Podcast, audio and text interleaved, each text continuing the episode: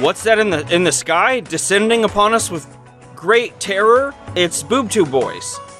Yeah, we're here to cover Emergency Room, ER, the television show, the hour-long drama that aired for 30, 40 years.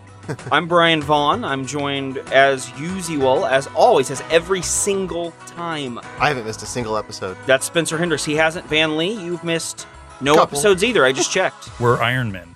And Yeah. in this scenario that you described at the beginning of the episode, we're like a pterodactyl descending on them, hmm which yeah, is I not thought a we were dinosaur. going to be the one that saved them. You know, I- we we were Well, actually the problem. No, in the we'll first do that place. too. Oh, so we, cause solve the our own terror and then we problems. bring it back. Yeah. That's a good idea. you know what the world's most dangerous animal is?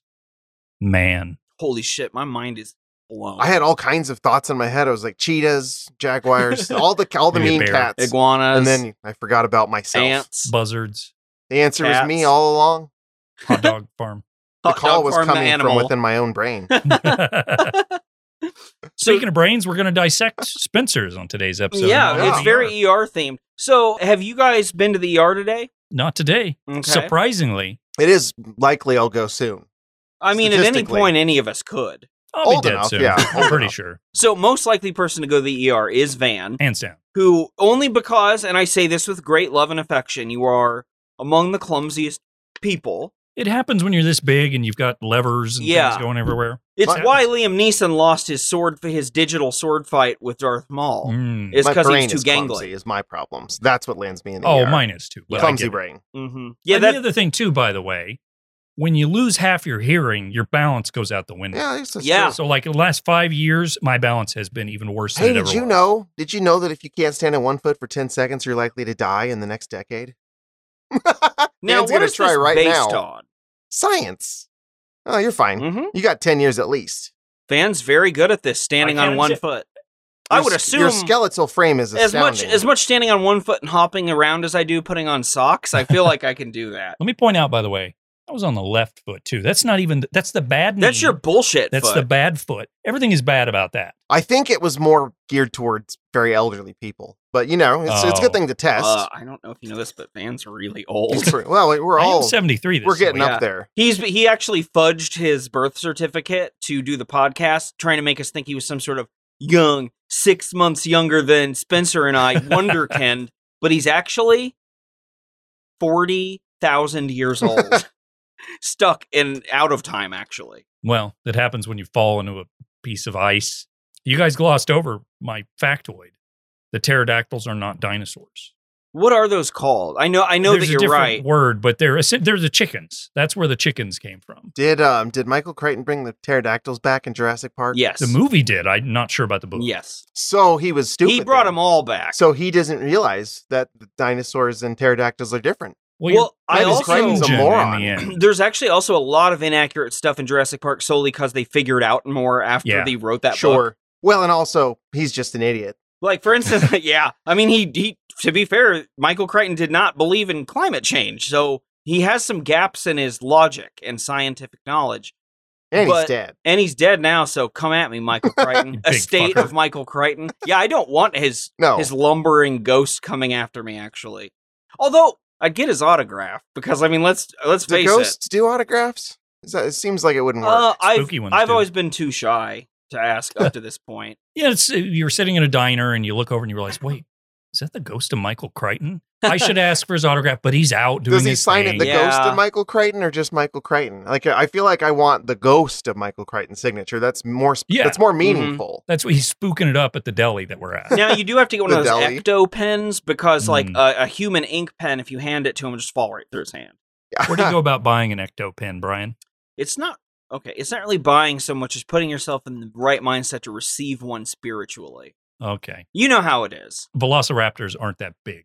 yeah, they're like That's one of the turkeys, right? factoids. yeah Like yeah, the yeah. size of little turkeys. Although I and they should all be recently covered in learned- feathers Well, yes, that was the big Ah, I, one. I, Yeah. I've heard Feathers. that, but I hate it. I don't like dinosaurs. birds. and but feathers. it's kind of Yeah, they- cute Dinosaurs is They are- birds. they really are seriously like um if we have pet birds in my family growing up we had Yeah. multiple parrots and they're Multiple little dinosaurs, dinosaurs, they're yeah. little dinosaurs I- when you those look at birds them. were very fascinating yeah they're- i mean they're- i can't believe they're even there It's what's so the current weird. bird situation they're they're still alive those things live to Good. be like 80 That's Yeah, awesome. They live a while. And then, but to update, by the way, I recently learned this, as in like two weeks ago, velociraptors, they found a skeleton in, I believe, South America that's actually a giant velociraptor. That Hmm. is so so, like cool. T Rex size, or maybe not that big, but way bigger than they were in Jurassic Uh, Park. Or let's uh, just go read about that, all of us, right now. Of course, they had the one more dinosaur thing. Of course, they had the news years ago. This is old news now. Everyone's going to be like, Spencer, that's Hmm. so 2015. I'm bored by this.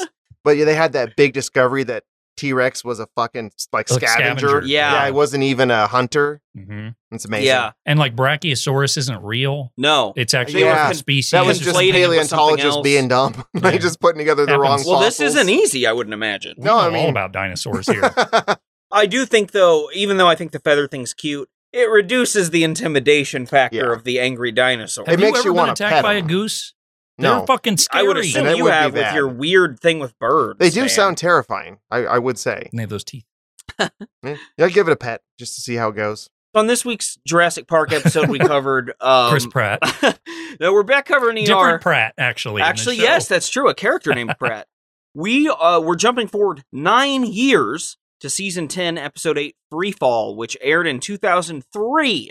We alluded to it last episode. This is a totally different kind of show by this point in ER's run. It's much more what you think of when you think of high stakes, wild network medical drama. It's not as nuanced. It's not as much about what it might be like to be an ER doctor, or maybe like the personal toll it would take, so much as like, whoa, that blew up. Yeah, Mm-hmm. it's definitely no longer character driven, I would say. Yeah, I mean, there's character traits, but it's more look what happened as It's- opposed it's to more- look how this person less reacted. like how, who is this person and more like what's a plot we'll throw at this person yeah, that's fair. Like, me- you know, I didn't really necessarily want to know more about these characters. No. and I, I did initially in the first one. in that's the a first really good episode. point is they didn't even titillate you to They want to weren't watch even more likable. for the sake of the characters like if you were to want to watch more episodes of er after the first one it would be because you liked the show Sure. i think and this one it would be somewhat akin to how we'd watch more episodes of renegade not that far but, but, like getting there. to see the absurdity Mhm. Oh, and I'll reveal here too. This is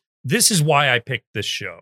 I saw a clip of something that happens in this episode that made me go, "This is ER. This is what ER which is." uh, you'd mentioned that and i definitely knew what it was Mhm. when it happened. Yeah, certainly. So that's why I picked the show. I believe I revealed last week that I have watched other episodes. In fact, I'll, I'll cover that when we get to it. But I wanted to see why the character that that happens to is the way they are. Yeah. And boy, that's a journey. I so I have a lot to also say. I didn't watch multiple episodes, but I did revisit the part of that The big episode one. to see what happened to a character. Well, you know what? Let's talk about how, of course, nine years later, there are a lot of new characters in this show. Mhm.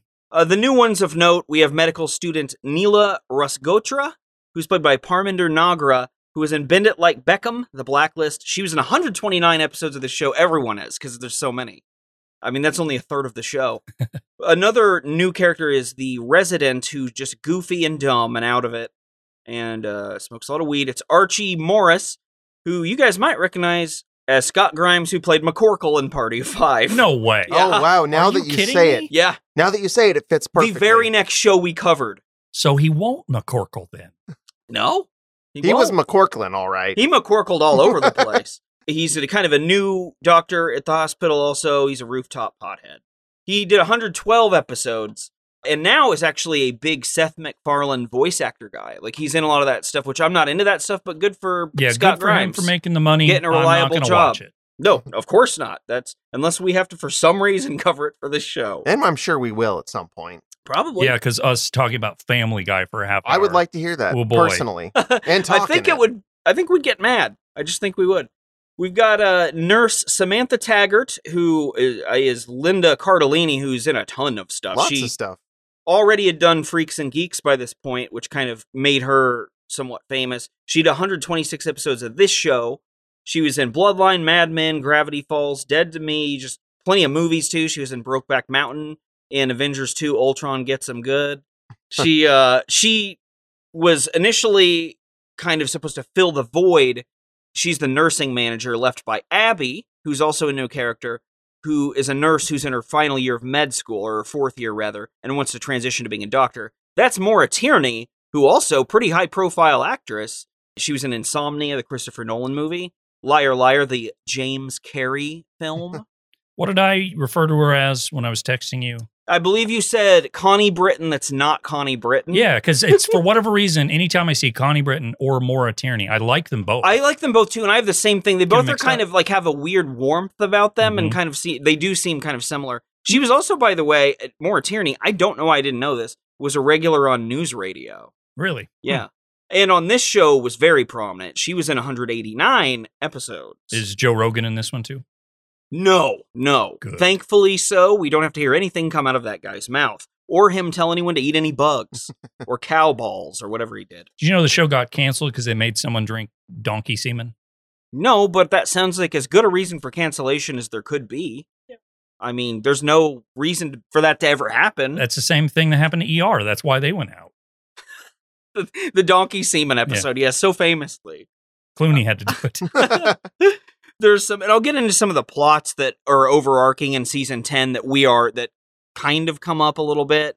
Van, you mentioned, I believe it might have even been last episode, we talked a little bit about how John Carter, who's an intern nine years prior, is one of the main characters. Well, he is in the show at this point, but we don't see much of him. We see one scene with him in this episode. But is any other? He's in other episodes this season prominently. Yes. And he has a big plot line, apparently.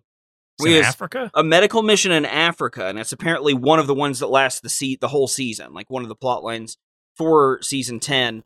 Similarly, another doctor who we meet who's new to the show for us, uh, Luka Kovac, who's pl- uh, Croatian, uh, Goran Viznik, did 185 episodes, and he also was involved in this Africa plot line. And he's wanting to actually get out of the hospital and go back there to help or something Hmm. at some point during the season. a quick note on this guy. So I watched maybe 10 to 12 episodes kind of in this time frame. Mm-hmm. I believe he, Dr. Kovac, I believe it is, is the George Clooney now, the kind Ah. of sexy, handsome womanizer guy. yeah, But the problem is, is I think they want you to like him. I hate him. I He cannot is, um, stand this He- guy. I don't think he's a. I'm not. He's not a very good actor. No. I, I thought he was pretty wooden, and like his emotions weren't reading for me. Like I, I wasn't. and character wise, in this episode we're watching, he's doing the right things, so fine, not a big deal. But in Yeah. other episodes, in, in fact, there was one I watched where a woman brought her young daughter in because there were some issues. The woman had just separated from her, her husband, the daughter's dad. And so Dr. Kovac fools around with her in the closet.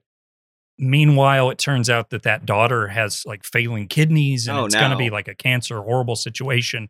And he can't bring himself to do anything. He's just presented as kind of a, ch- an asshole Yeah, but I think by this point in the series, they're trying to make him be the hero, and I can't do it. he I don't seems like, like and him. I mean, I, I'm not. He will. s- I will say he plays kind of a, a bad guy type a little bit in the American Girl with the Dragon Tattoo. He, uh, I I, could buy it. think that's better suited for a guy who comes across kind of to me cold hmm uh, than a doctor, where that's the like Spencer mentioned in the last episode. The bedside manner is kind of important. Mm-hmm. I mean, you could have a character like that, but uh, Susan Lewis, the voice of reason from last time out, she's still in the show. She copes with an unexpected pregnancy in this one, uh, not this episode, but this this season. it's a real unfortunate when you think you get knocked up by Donal Logue. Yeah, don't who's just he's in the Patriot. You know, he's in all sorts of stuff. Donald Logue. Had his own TV show for a while. Did he really? What- Yeah, it was like a sitcom that did was not it a do British well. show or something? No, it was American. Huh. He played just like an everyman, and then he was in that short-lived Quibi series where we're supposed to believe Donal Logue in 2020 can get Anna Kendrick to date him, but doesn't want Anna Kendrick, and instead has a sex doll. well, right. It's Donald Logue, man. His standards are really weird. I didn't say hi. I said weird. And Okay. that is a show. Yeah, it, well, it was. It was Quibi, so it didn't last. that I long. don't. That is so weird that I almost want to watch it. It was like a Anna Kendrick. well-rated show, Yeah. I think, and I like Anna Kendrick now, so I That's- don't. yeah, know. know why I do me. too. I just don't like never Donald. heard Logue. the uh, never heard the existence of that. I'll look up the name. while you keep Another going. well-known actor in this show who plays uh, Gregory Pratt, who's a surgeon, and we see a lot of him this episode. Mackay Pfeiffer, who's done a lot of movies. He was in Eight Mile, Honey, the Dawn of the Dead remake from when we were in like college. Uh, he did a lot of episodes of this as well. We briefly see Doctor Michael Gallant, who gets deployed to Iraq at one point in the season. That's Sharif Atkins. Ming Na Wen is back. she was only in like a couple episodes early, uh, Yeah. and then becomes a regular here in the later mid-late. in the series. Yeah, despite being in it again throughout the show's run. And uh, we also meet a new character who's in the show a ton, 249 episodes of it, which is uh, Kelly Weaver, played by Laura Ennis.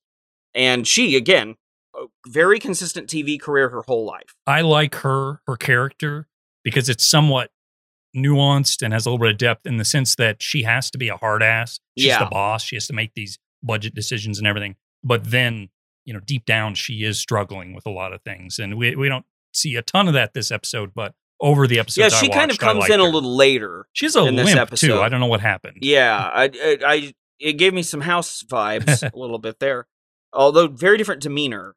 Also, this will come up in this episode. Sam, Linda Cardellini's character, and Kovac, they have some sort of relationship that develops in this season until Sam's ex boyfriend arrives, but we don't see all of that play out. There's a couple other people back. Amy Aquino, as we mentioned last episode, does come back as mean ass Coburn. Guess what? She's a butthead. She's still a butthead. Spencer nailed it. And for three seconds, for some reason, we see Tandy Newton, who is uh, the Car- Carter's girlfriend, I guess, in Africa. I will correct you. She has what happened was her first credit. They screwed up her name. Her name is Tandue. They dropped the W, so she went by Oh. Tandy. She has since said, "You know what? I'm taking it back." She's I, going di- by I did Tandue. not know that. Legitimate. That's like a newer thing. So Well, and she's still like a very well-known actor. isn't she's she in, one of these? she's new in shows? Westworld, right Westworld. now. She was in Mission Impossible 2, which you Mhm. probably watched recently, Van. Mm-hmm. I think. I think that's really funny that like it, it took such a long time for her to feel comfortable saying I'd like to have my name known properly. That's is Yeah. there nothing more American than that? Than her being like, I'm afraid to give That's them fine. my mm-hmm. I'll just let them Mhm. call me something wrong. I'll let for him. years. Say, I'll let these morons say a name they can pronounce, so that Exactly. some some middle aged white guy on his stupid Missouri podcast can mispronounce my name. But then now that she has a career, she's like, "Fuck that! I'm going to go by my name." Good, for, good on her. no, that rules. Dummy is the name of the show with Anna Okay. Kendrick and Donald Logue, Oh. and it sure does exist. I'm gonna One get into season. it, guys. I'm gonna be a dummy. That's what we're called, fans of dummy, which I now have just apparently become. Uh, one more new character. I saved him a little bit for last. He gets kind of he gets kind of the credit. You know how like when you see credits come out and then it says and featuring Mhm. or and star like guest special guest star. Well, he's not really a special guest star. He's a, a series regular. He did 126 episodes. That is Paul McCrane as the uh, ginger doctor Robert Romano. If you've seen the show at all, you might, as as Van and I have talked about, this is like a shrunk down two thirds to scale Bill Burr, and the character plays it that way. Mhm. Uh, I don't know. It, I was obviously Anthony Edwards' performance as Dr. Green last week was phenomenal and like affecting to me. I thought he, he did a great job. But in terms of what we're going for, uh, Robert Romano, this actor, he makes me hate him as much as a character really could in this short of an amount of time. I do I- think that's the point, and the It character is. got away with that, and it did it right. And what did I name him? Doctor Asshole on our special Mm-hmm. paper, and that's really what he is. More behind the scenes, Van made another little chart of these many characters. I'll Some put it of on them. Twitter I can't stop looking at it. at Boob Two Boys. You can see that one. Yeah, I can, there's a lot of people in this cast, so I only slung a few of them on here, including Doctor Asshole And Doctor Handsome. and Doctor Handsome, George Clooney. He's up there. Although I put his actual name down, I figure we could remember Romano because he's so Yeah. evil. Well, and also it's such a name near and dear to our hearts. Yeah, 'cause it's really close. Raymond Romano, you know, Brad Garrett. everybody loves him. Do you think? Um, do you think that guy could actually pull off being the asshole that Doctor Romano was in this? Like Ray, Romano? No. Yeah, No. if you tried No to plop him way. in that role. And I actually weirdly defend Ray Romano as an actor. Actor, he's fine, and if you give him a bit part, He I- has to have his role. he- and Isn't he's he- he's totally acceptable as like kind of a doofy dad. I was gonna 'cause say, isn't he largely the straight man? Like, has to be Yes. the one that the comedy's happening and to. that's the thing that I feel like is wasted is like he would be so good if you you could even have had everybody loves Raymond and just have him be the straight man. hmm You got Brad Garrett and Peter Doyle hanging out. comedy gold. yeah. last note here for me on Dr. Asshole it is literally like if you took house from house and stripped away even the tiny ounce of integrity, kindness, Likeableness? just uh, uh,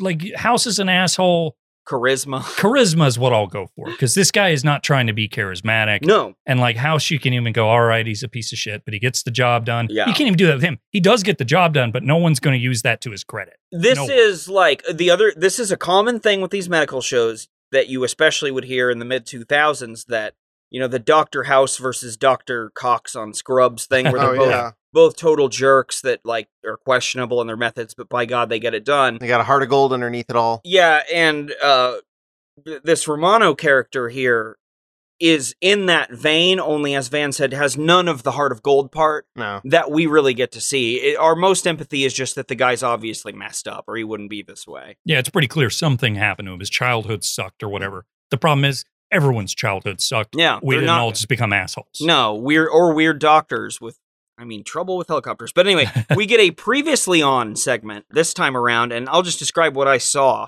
in this, which is uh, we see a small man grab a woman's ass with a fake hand. We see relationship drama over relationship drama type music, and then we see that same short guy again be mean to another doctor and just threaten to fire him. And that pretty much tells us what we need to know going in. What it is is uh, Dr. Romano hates Dr. Pratt and has been badgering him for a long time. There was something to do with being a homophobe. I don't remember who it was. I'm assuming it's Dr. Romano. Probably. But eventually he gets Based to on the point some where of the he's gonna fire comments him. he makes about anyone who's HIV positive later in this Yeah, yeah. episode. Yeah, I I think that that's probably right along the lines of how it happened. And like we see in this episode right off the bat that Romano's unreasonable. It's not like he has a complaint that's even valid. All right, we get a title card. It says "Free Fall." That's gonna come up again. a couple Tom times. Petty. Yes, that specifically will also come up again. This episode opens with kind of a medical drill, as it turns out, but you don't know that going in. And our little uh, Dr. Bill Burr, uh, Romano here, is screaming at his team of interns and medical students here through a simulated emergency. He's testing them while making fun of them and not being helpful at all and not helping them learn. And he's uh, just a, a piece of shit, is how I would describe how he acts in that scene. Uh, there's nothing redeeming about him. This is a thing where in the TV show, these characters five years from now will look back and go, you know what? But he did teach me something. Yeah. But in real life, no one would No. do that. I recently read uh, Joe Posnansky's uh, Baseball 100 book of his 100 greatest baseball players of all time, which was so much fun to read. But he actually points that out in, in that book about players who played for horrible, racist, mean managers, and later would be like, "Well, he was so he was tough, but he was fair," and they did not believe that at the time. It's like a you know halcyon goggles or Mm-hmm. Mhm. something. I don't know. AJ Brzezinski. Oh, when he's my teammate, I love him. But on the Hmm. other team, no, he's just an But asshole. on the other hand, he shanked me. Uh, He but- Mm. did have that one really funny line though that I always laugh at, that where he told the umpire to give like to give him a ball he could see when he you know he's behind the plate, he's catching, oh, and uh, he misses a call or something. He's like, "Why don't you give me another ball? Give me one you can see this time." That's pretty funny. Sometimes good. assholes can be funny. Oh yeah, that's that's. case in point. Romano, Doctor Romano, not so much. we see here one of our main characters, Maura Tierney's character, Abby, uh, and she is a nurse essentially transitioning into becoming a doctor. And if you just want, you know what, let's let our audience hear what we think of Romano. Let's let them judge based on these lines concluding their fake medical patient dying. Just another dead junkie. Congratulations, Abby. You managed to kill the practice dummy. Okay, reset for the next student. So again, no decorum here, and like I, I know that like you, I suppose you could say he's trying to be tough on them because the job is tough. But in the learning stages, I would think you want to make sure things get ingrained in these these students. Now he's just happy they failed so he can be a bitch. So he Yeah. can just be rude. Doesn't work. It's always kill them with kindness. Always. It's just you have to treat people like people. hmm this Romano guy's awful. I hope I hope something bad happens to him. We now uh, see the shocking blue eyes of the test dummy shoot open and uh, make me jump out of my seat. So uh, I, I then was wondering if this was going to turn into a sci-fi show where the dummy becomes sentient and takes over the hospital. It becomes another doctor. That Yeah. wouldn't have been any farther off than Thank you, we Ended Spencer. up getting here. Yeah, because that's not any crazier than what winds up going down. The intro credits reveal to us that the uh, the original theme was kind of sounded outdated in 1995. Really sounds outdated in 2003. Uh, the look of it's kind of also that way, like the outdated font choices. We see Carter's the main guy based on the credits here because he gets the top billing. A lot of the people, as we mentioned before, that were in the cast previously became stars or series regulars on several other shows. I mean, this show, I'll reiterate, uh, so many careers were started because of it or furthered because of it. Is this the modern day soap opera? I think by now it, it kind of feels like it. Mhm. This episode, it just feels like a different show. I've got to say that again, too. Yeah. Well, so I wonder when that transition happened. If it was a slow burn or if it just happened at the end of season four or whatever. That would be, so- I'm genuinely curious, like someone E who's super into ER, maybe from the Reddit boards. Yeah, they would know. yeah, what they think are like the eras of the show. Well, I'll be posting these episodes in there. So if any of you listen, Yeah, let us know. hit me up. I'm r slash Manly Van Lee. I don't know if that's how I'm Reddit gonna things get work. on there, guys. I'm gonna do it. I'll I get have on one. I there. just forgot what it is. I'm just permanently logged in. Probably it's one of Oh, spray those hand. things. No, it's No? something. They they give you a weird name or something. I, I Like think Joseph. mine's like corrupted, Corrupted Logic or something. Spencer. Oh, they make you pick the little avatar guy, and I don't care for that. I don't want a little avatar. One guy. time I Avatar used- wasn't very good. I was gonna write a story. I was gonna write a story that's based in high school, and I don't know anything about high school anymore.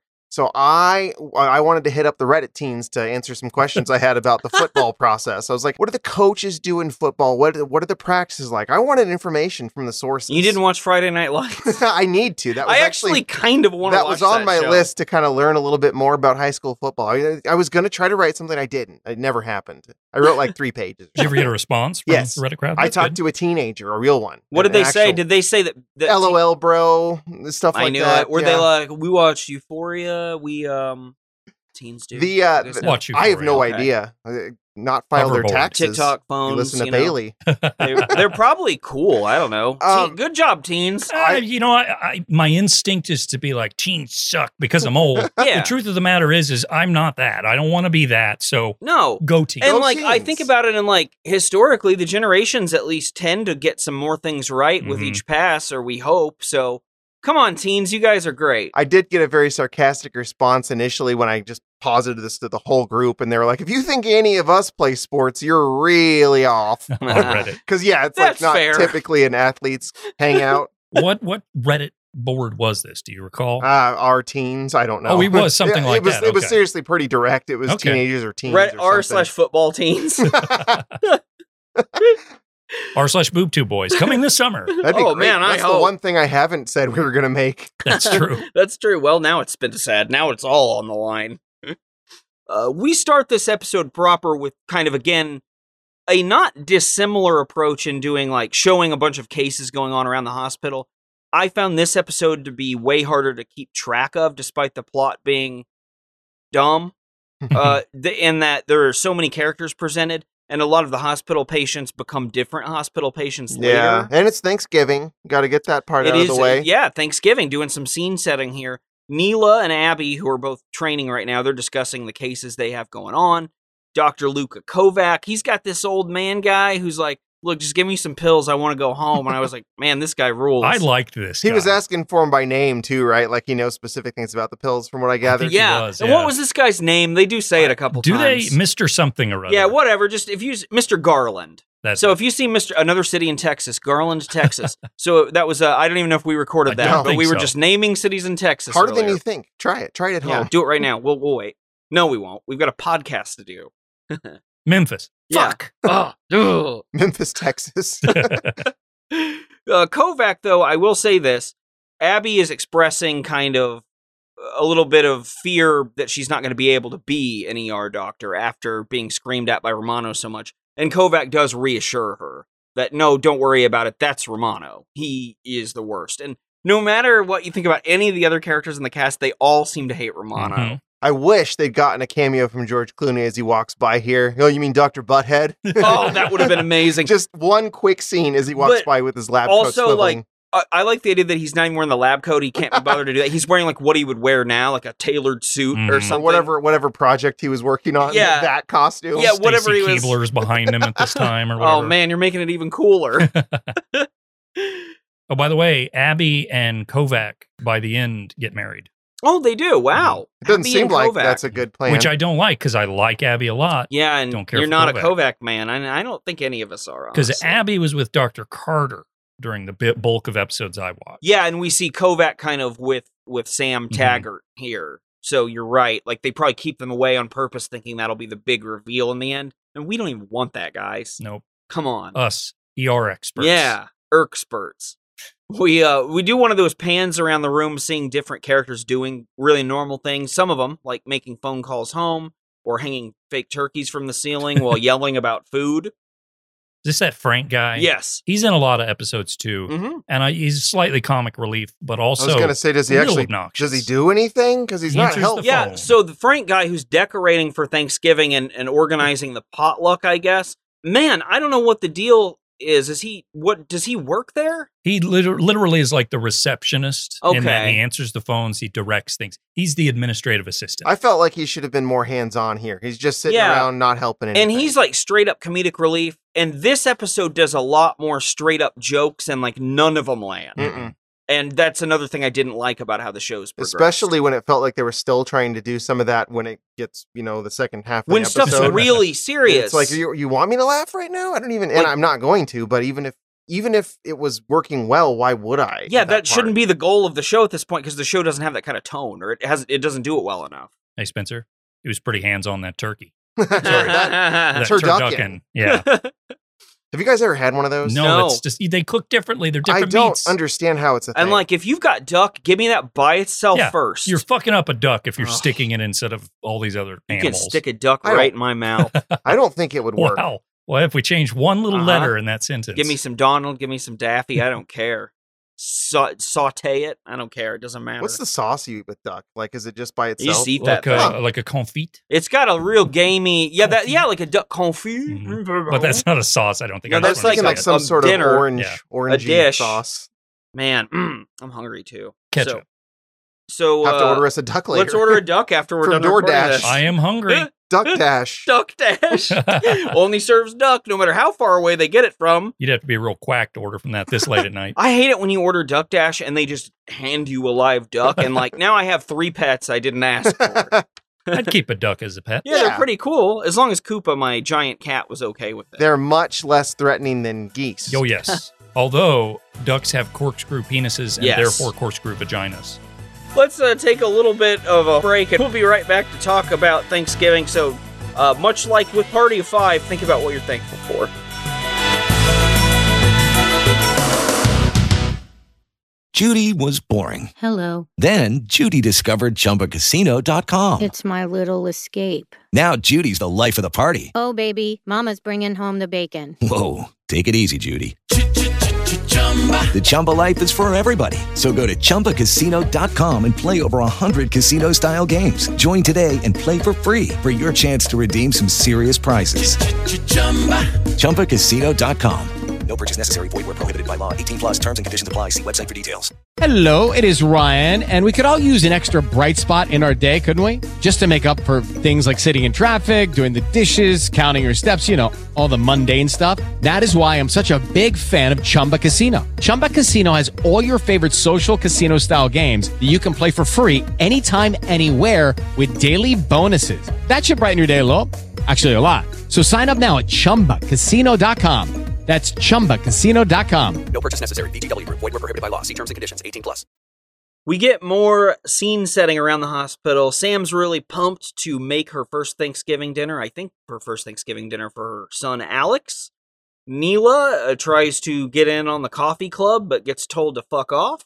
There's a lot of potluck discussion that uh, our big what what's this guy's name again? Frank. Fra- Wait, That- is it?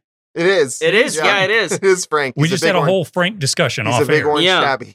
But yeah, Frank is talking more about the the potluck, and finally we get into some plot stuff though too.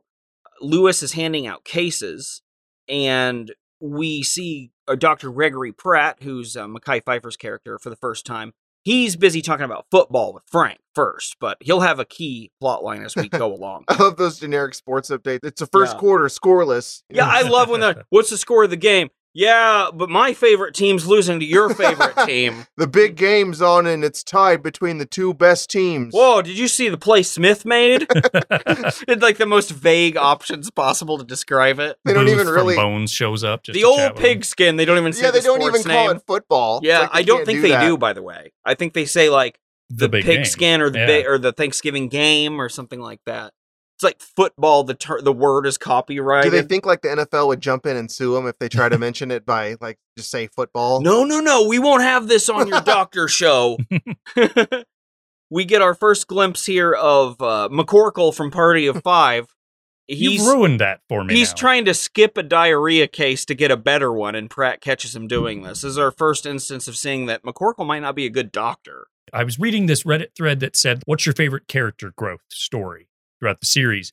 His is uh, one a lot of people like.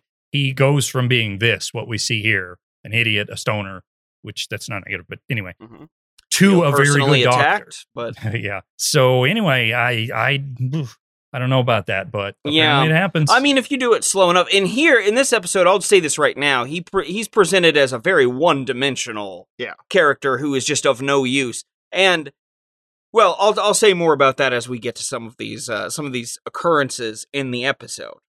Abby is helping an HIV positive pregnant woman. Uh, She's in a stuffy hospital room, and we find out she had a bad ex, but now she's got a cool new fiance. I like how she opens up to her doctor about that Right This- uh, away. My fiance is coming to get me. This one's the real deal. Yeah, then that is the phrase as if she were in a noir movie. Mm-hmm. Like, nah, he's the real deal. The issue here we get up front is that this patient, Lauren, is pregnant and desperately wants to have a kid, but is HIV positive and there are a lot of risks. that is it's a messy thing to watch when someone has it. My uncle Jamie was HIV positive. It's a lot of pills. It's Yeah. better than the 80s when you just Yeah. had AIDS and died. But you're still horribly. not, I think there's a misconception that now it's like, oh, that's nothing now. It's still something. and it's still just like you're, better. you're going through a thing. You're not, it's not going to be smooth sailing. he had a bag that he took with him everywhere of his pills that he had to take. And I'm talking like a purse sized bag because of how many he had to take constantly. It is not an easy Ugh. experience. Did No. you guys hear about the the Howard Stern Magic Johnson interview from years and years ago, where Howard Stern, sug- when he had briefly his own like TV show that they canceled quickly, uh, not the radio thing, like a separate thing. That's Oh, still going. Um, yeah, that the radio show is going strong. Baba Booey. Apparently, that guy has gotten therapy and is better now. I don't know, but uh, this is a long time ago, and he was interviewing Magic Johnson. It's like, tell me about you know, it must you must have had a lot of fun in the process of getting Oh HIV. my God. Yeah, like recently. That's what he said. Yes. And Magic was like, no, there really was nothing fun about getting HIV. Like uh, he was very offended about it and just recently said when he thinks about that interview, he still wants to hit Howard Stern. Like Wow. actually I mean, I, physically you hurt can't him. blame him. What? Uh, how did Magic Johnson get it? I Oh, we don't know? really know Was the it needles the- or was the it? detail. Oh, it wasn't. sexual? Yeah, it was definitely Okay. sexual. And that's, Prob- that's so- what yeah, he that's was what a Howard very Stern was sexual guy. kind of Gotcha. implying is, oh man, must have been fun getting that getting that HIV, all that sex you were having. We. Thanks, yeah, it, Howard. like it- it's so crazy because the whole thing is just for him to get to say, "I bet sex is fun." Yeah, that's the edgy part of it. I mean, you just described Howard Stern's also, show. for yeah, forty I- years. seriously. The other funny thing I just realized is I think Howard Stern is like a real tall guy. he is, yeah, he yeah. is. but next to Magic Johnson, he would not be. He'd be a small guy, yeah. yeah, I wonder what his private parts are like. did you ever watch that? No. Anybody- no. Does it did anyone? I I think it don't was think so. popular. I remember the cover of the VHS. Or, Mhm. Me or- too. Him standing there nude with nude a building with in the front of him. building in front of his yeah That in was, front of uh, his stern. That was dur- during the time period that you know, we'd be out at video stores renting movies in the weekends, and that That's right. video I'm was gonna be always honest, there. I am as nostalgic for thinking about renting videos as Absolutely. anything in the world. Totally. I'd spend hours looking at Yeah. movies and games and before deciding and then going home and doing One of the that. commonalities that my dad and I did have is we both loved just looking at all of them. Mm, And that I love reading the backs. It's why I first became just the most curious person in the world about Hellraiser. oh shit! We mentioned Secret Garden recently. yeah, that was uh, in a off-air conversation. Okay. Well, we mentioned but that. yes, What? Because I asked, what is Secret Garden? I don't and know. no one knew. but what I remember is that where that was placed in the movie store, it was the very top right item at the end of its category. Was this at Video Playhouse in Mhm. Republic, Missouri? Video Playhouse. And next to that, that, again, that was the end of whatever genre. Next to it was the adult stuff. So Oh, I would yeah. pretend I was looking at Secret Garden so I could side eye the adult you stuff want That's- a all the time. different secret garden. That's what you're famously after. a store in which we rented Return to Savage Beach. I could rent anything from that. Store. They didn't care. Never questioned. They it. were really nice there, and I think Mm-hmm. they knew that we were just Well, they knew I fucking put their kids through college. yeah, like any like twelve or thirteen year old kids where you just want to watch weird horror movies and hope you see nudity sometimes. I mean, you know, normal stuff. A long time ago, we, we talked about on the podcast how we needed to do a bonus episode talking about rentals, and we should. We- we should Absolutely. revisit that in the I'd near like to do a future. two hour bonus episode on that. Abby, uh, by the way, going back to the show emergency room, The one we're supposed to be Yeah. covering. Abby gets the news that a lot of people are calling out sick for Thanksgiving. They're not going to Huh. be there. Skeptical. Not very believable. No. They want her to actually go back to nursing, even though she's trying to be a doctor now, because they're short on nurses this night. And gradually, people sort of work to convince her because Abby is a real hard worker, and I guess she's just going to work 38 shifts in a row, alternating between being a nurse and a doctor, which is pretty accurate to how this life is. Like it's kind of a your career is your life if you're going to be a doctor. Yeah, that, Or an ER doctor, especially. I sounds imagine. awful. On Thanksgiving too. Yeah. We uh, cut back to McCorkle. He's got a glaucoma patient, an old man with some eye troubles. And he says, he's like, I got my own medicine. It's this bag of weed in my shirt pocket. and this guy, I like this old man. He seems pretty fun. And McCorkle says, hmm. And then a light bulb appears atop light his bulb. head. And uh, you see the hamster running the wheel. We see this patient who uh, was trying to cut a turkey and mistook his arm for it. So his arm's all hacked open. Happens commonly. Little German man or big German man. Yeah.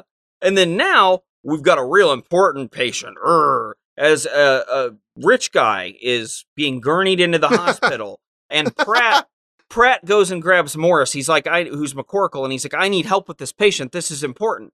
This guy drives a Bentley, and he's been knocked out. What are we gonna do? So Pratt assembles his team, and they get to work on this, like the really VIP patient is what this is presented as. Oh, they didn't do it subtly at all. No, And it was they beat you over the head with it. they want you to hate this rich guy and they just they just do that they don't. uh, make this it to is where another. you There's no just hate depth to him. He's immediately like, "Get the filth of this hospital away from me. Take me to the wealthy man's hospital." And he he even the only reason I think he stays as long as he does is he finds out like the head of the hospital went to Wharton with him, him. Mhm. so he's okay with being in the building for a brief amount of time. i don't get this i understand if you're like oh, i'm going to set up and schedule this surgery i want to be with the best physicians ever Yeah, but if you're in a car wreck you just okay i'm at the hospital You're let's just not get snobby enough. stable and he was knocked out when he came in. Like they need, Yeah. he needs real help, and that gets pointed out. But by the way, McCorkle at this point in this serious situation in which Pratt has asked him to help, he's like, "Oh, I got to get back to my glaucoma patient," Mm. which is unbelievable. Ugh. But what he really means is, "I got to get high." Mhm. That's eventually what it's going to mean. The old man, Mr. Garland, that we all find kind of charming, realizes he's not going to get home anytime soon. He's going to be stuck there for a while. He does take it all in stride, I will say. And our big friend Frankie is trying desperately to sell people on the idea of gobbling down turducken, to eat, yes. just going around to people, like almost forcing it upon them. yeah, you know, it's it's kind of a kind of busy, Frank. It's a hospital. Yeah. Eh, On Thanksgiving, and they're short staffed and they're Yeah, and talking he's about like, it openly. The food is important to him. I mean, it is, and I do understand it to a degree, but maybe not in this scenario. Not here. Nah, it's potluck food like the best potluck It's food's dangerous. fine. I have to know all of the people Mhm. real well, and then I'm all for it because then I don't feel like I'm going to eat somebody's toenail. Abby's back checking on her pregnant patient, Lauren, and she's bleeding more than expected. Abby says this isn't going well. And am I reading the scene correctly that at this point, we know she's lost the baby? Lauren knows too. I don't think so Okay. I, kind of thought so. I thought we knew that, but we're at this point shifting the focus to saving the future possibility of her having a baby. oh i see what you're you saying see what I'm saying? yeah i g- But I, right, I'll I second found that. it kind of muddled it uh, was it wasn't extremely because clear something like that, I felt like there maybe would be a little more weight to where they're giving that to the audience. I mean, they'll beat you over the head with this rich guy being a jerk, which of course he is. He's a rich guy, but Hmm. they won't tell you anything about this woman and what she's going through. and she cries a little, so it's emotional, but Yeah. not as much as you would think uh, as someone who's like, "Oh, you just lost your baby." Yeah. Th- your best chance to have a child because she's explained that she's had trouble for a while. This was the best it was going. yeah and this is this is really heartbreaking for her at this point because she has to realize at, like losing a child here that like van said this could be her last shot and there's another complication which is she goes unconscious at this point and abby does not know what's going on she does the first thing you'd think to do which is call on frank the uh, food guy the turducken guy to go find a doctor because who's faster than frank guys to go run down the halls of an er If the quest you gave Frank was find another turducken, I believe he's the man to give the quest to. the and this- ultimate turducken stuffed in a turducken. i'd like to change my name to Tr- frank turducken Christopher Nolan's turducken. Fred, Frank in the also I had in my notes like this is an all hands on deck type episode, and Frank actually I think counts as negative people by being there because he's just not helpful. And he no. is in the way. He's a big Yeah. guy.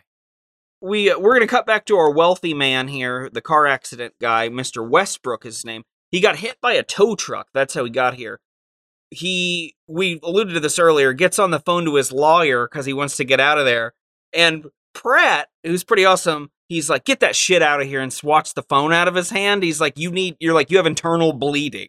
We can't be transporting you between hospitals and we need to take care of you. Get off of your phone.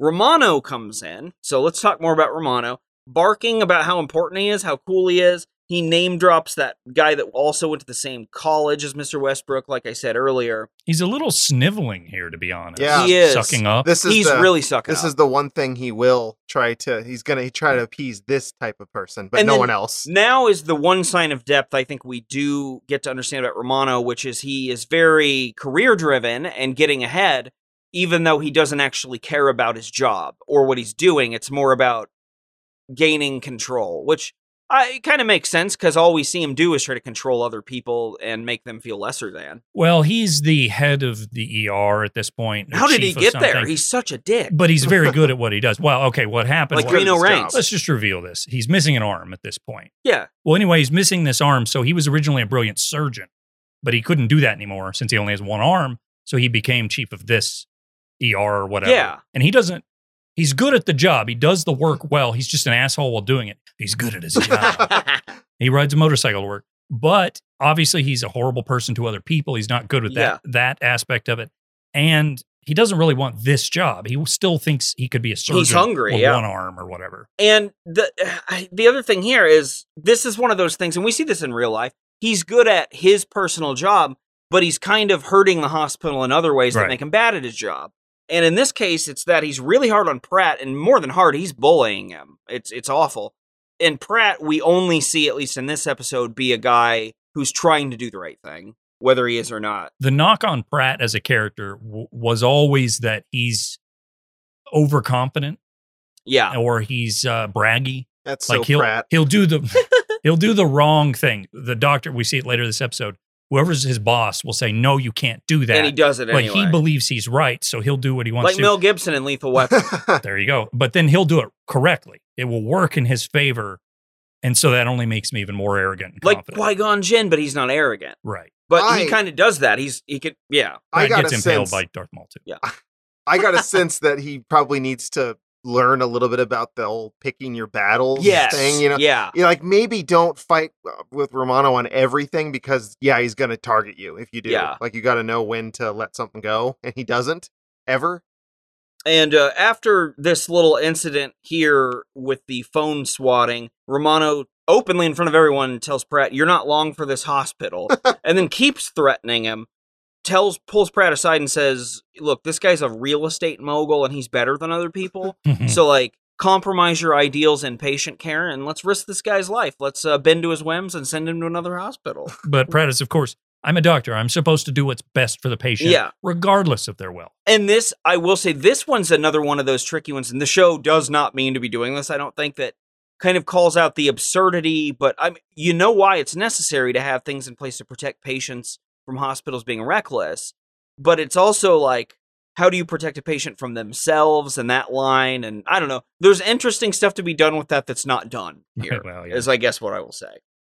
Romano doesn't stop there. After Pratt objects, he says, "Look, y- you made me mad for the last time. You're done. You don't work here anymore." I guess this is like a common thing for him. Maybe not to this extent, but he uh, Pratt acts like they have this kind of threatening conversation Yeah. a lot. and later in the episode, it comes up that I guess it kind of has been that way. Like Romano's filed complaint after complaint after complaint on Pratt, and, And Pratt just like keeps doing his job. He's basically like, "You're fired," and then like two scenes later, Pratt's beside him. like one thing I do think's funny about this is it kind of, and I think this is true. I don't think Romano can even fire. him. Probably That's not. why they have to have the meeting.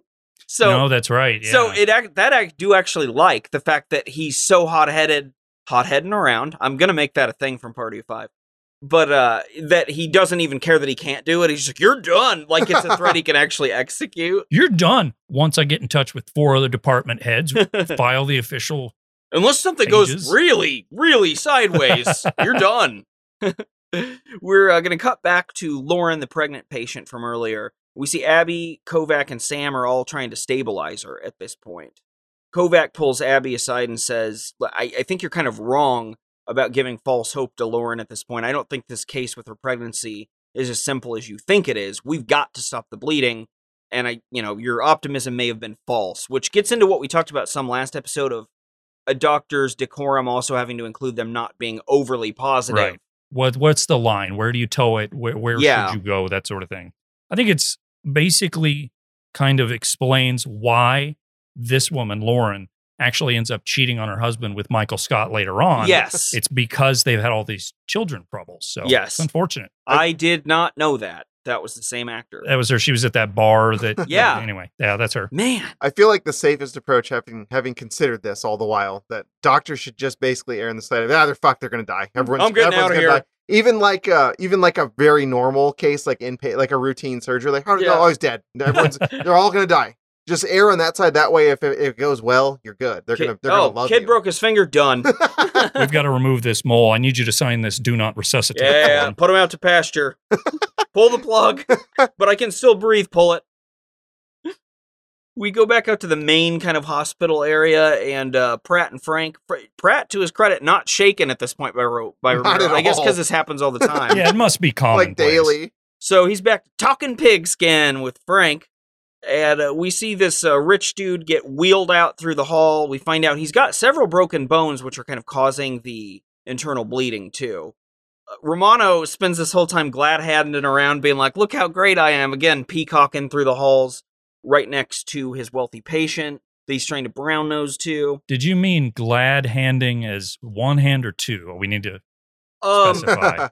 I will say it has to be one, yeah, because it's Romano. Would you get a hook or a fake hand? Fake hand, but no, I, I don't hook so You Th- back down there's Some quickly. things there's some things you could do with the hook that you can't do with the hand. Because if you can't get a robot arm, which is the ideal. Let's be Right. honest. but I don't know, the hook's pretty cool and it's intimidating. Yeah, and I I think any of us could use a boost in intimidation. Or you could pick one thing to make it be. It doesn't have to be a hook, doesn't have to be a hand. Yeah. It's just a one utensil. What is it? I Like a might flathead want to lean screwdriver? into my lack of Fork? intimidation and get like a soft furry arm that you just want to squeeze. Oh, yeah. Okay. Yeah. yeah, I'm and maybe thinking it fork. squeaks. Fork. Okay. Um, number two pencil. Oh, that's fair. I mean, you'll never not need something to write with, so why not How have do it you be sharpen organically it? implanted in you? With care. Yeah, you bleed all over the place. Where, I, like it's like it's part of your body. Yeah, you it's, it's a sharpen it. flesh pencil at this point. Ew. Oh. Oh, I think that's something else, probably. Ooh. Dr. Romano talks about his flesh pencil all the time, I'm sure. Romano pops up and runs into Pratt yet again, starts being a dick again, and tells Pratt, We're going to have a meeting with the higher ups later tonight on Thanksgiving because I hate you. I will say this as Romano walks away, Pratt does a little under his breath burn. He's like, "Hmm, Guess it's better than spending time uh, spending it alone, implying that Romano wasn't going to have anything to do. And he wouldn't. and yeah, there's no way that he would. Romano had the hots for the British doctor that we briefly see in this episode too. Um, Ah. she actually married Dr. Green from the first episode. Oh, good for Dr. Green, died Oh, bad What? for Dr. Green. cancer, I believe, eye Oh, cancer or man. something. Anyway, then she moved back to England, but couldn't, didn't enjoy it as much, so she moved back. So she didn't like Dr. Romano.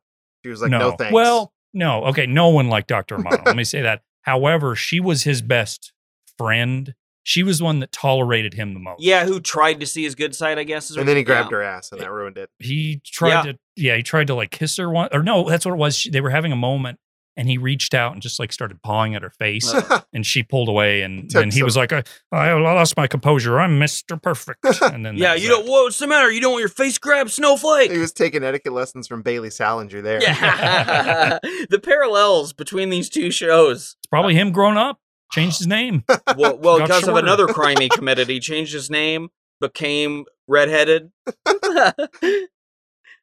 we see a little scene of the med students talking. Romano's yelling as Abby's trying to get legitimate help for her patient.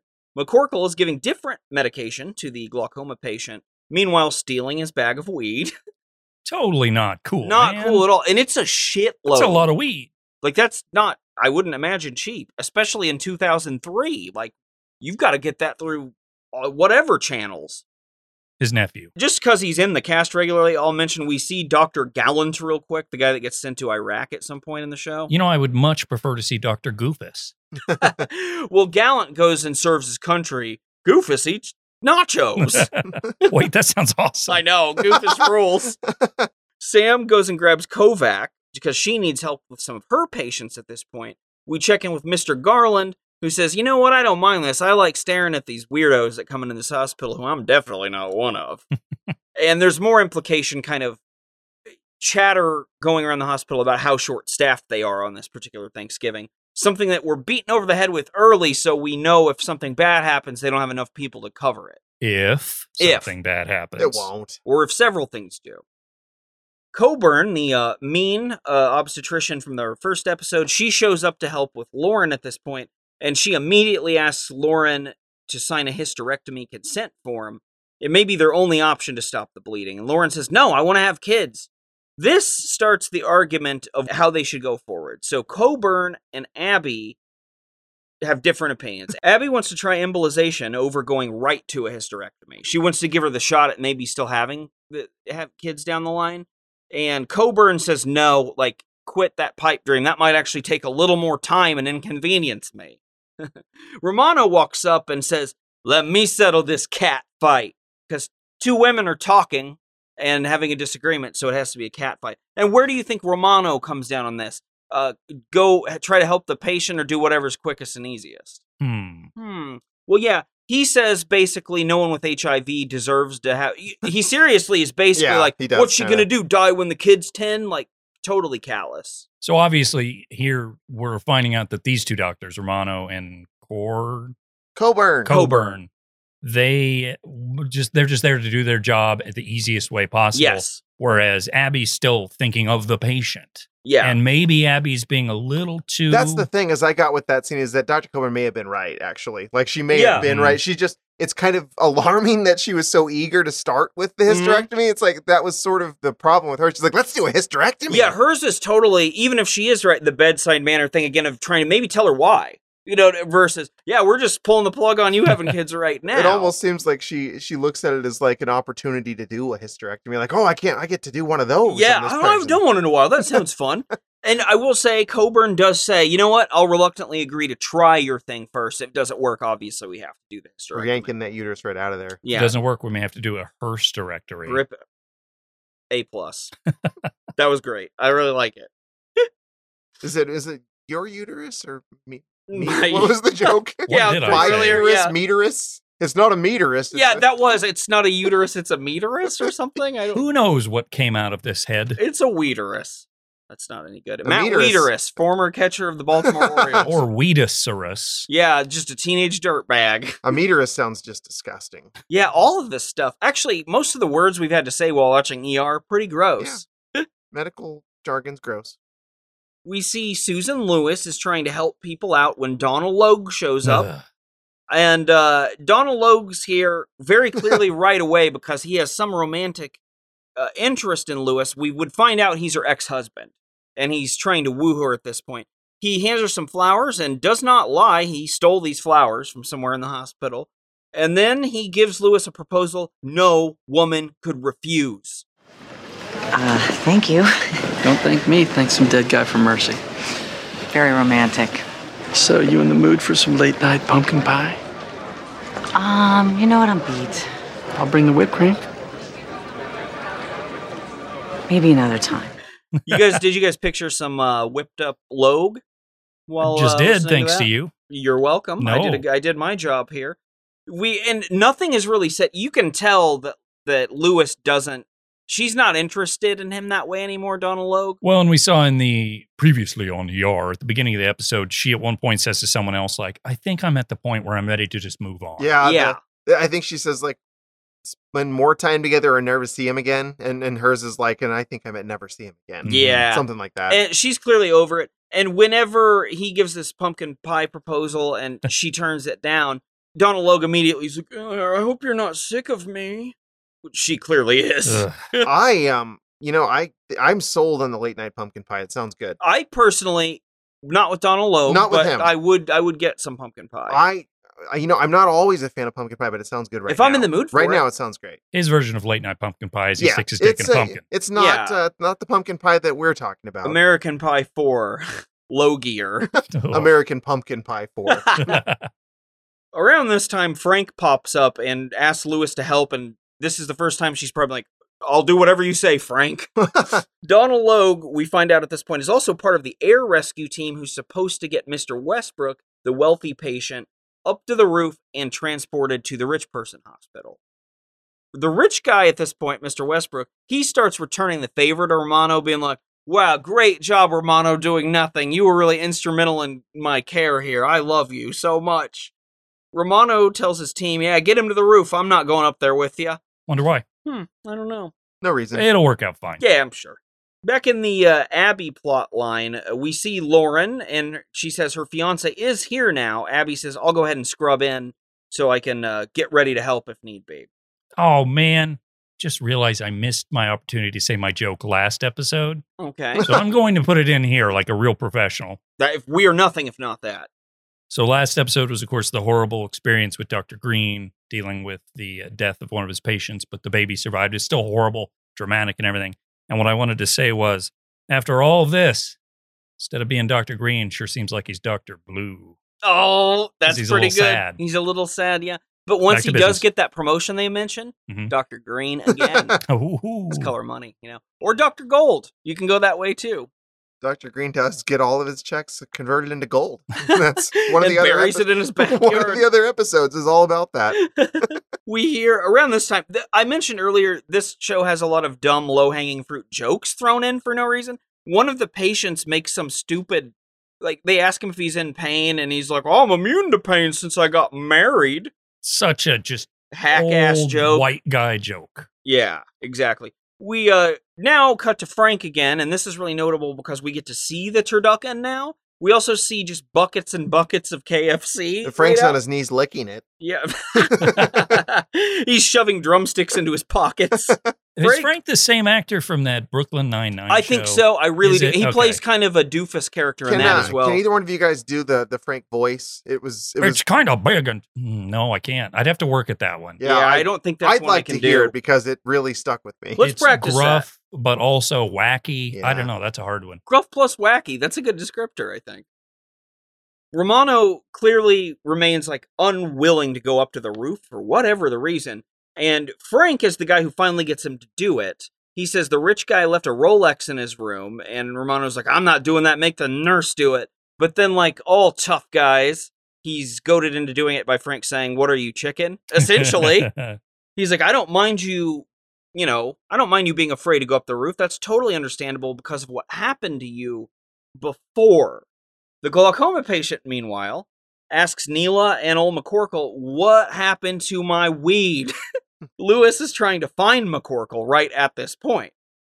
Let's cut to McCorkle. What does he do? And he's rolling a dank ass joint on the roof of the hospital, like in some sort of some sort of corner or something. Kovac tells Sam that, uh, well, guess what? Your son Alex, who you're excited to make Thanksgiving dinner for, he wants me to come to dinner too because we're friends, I guess. More on this later, but what? Yeah, really, really weird. I was confused. Very, very strange. They're pushing Mr. Garland down the hallway during all of this as well, so we got to see that guy again. That's always fun. Before we see anything else involving ER, though, I think it's a pretty good idea if we take a break.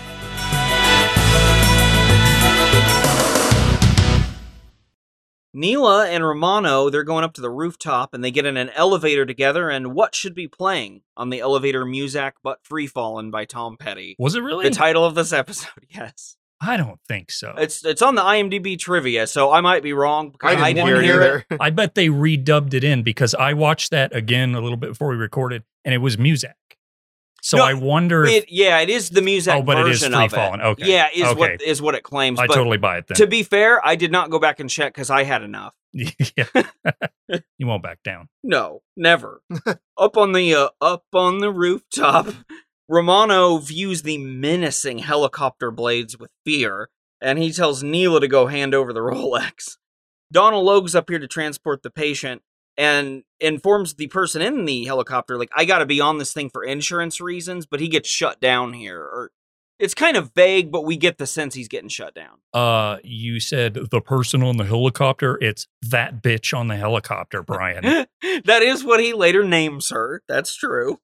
Romano has a little bit of like a panic attack up on the roof with this helicopter, and uh, he finally has to get outside. He gets back in the building and goes on a lower floor, gets out to get some air, sees a lot of the patients that we've seen being treated in the hospital out here.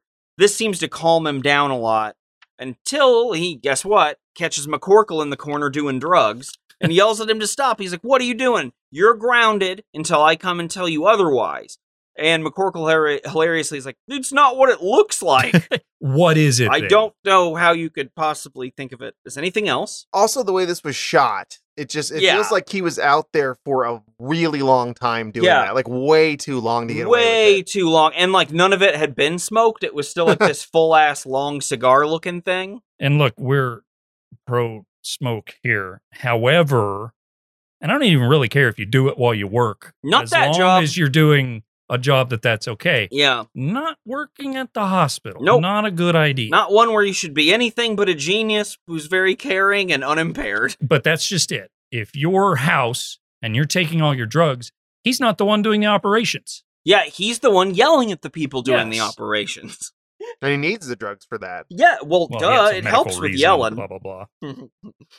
the helicopter takes off now and everything will be fine with that this is a medical show Everything's great. Uh, wait, uh, something's wrong. Uh, the helicopter's kind of spinning deck back down. It it thunks on the roof, and murderous shrapnel is starting to shoot out of it, and uh, things are getting out of control.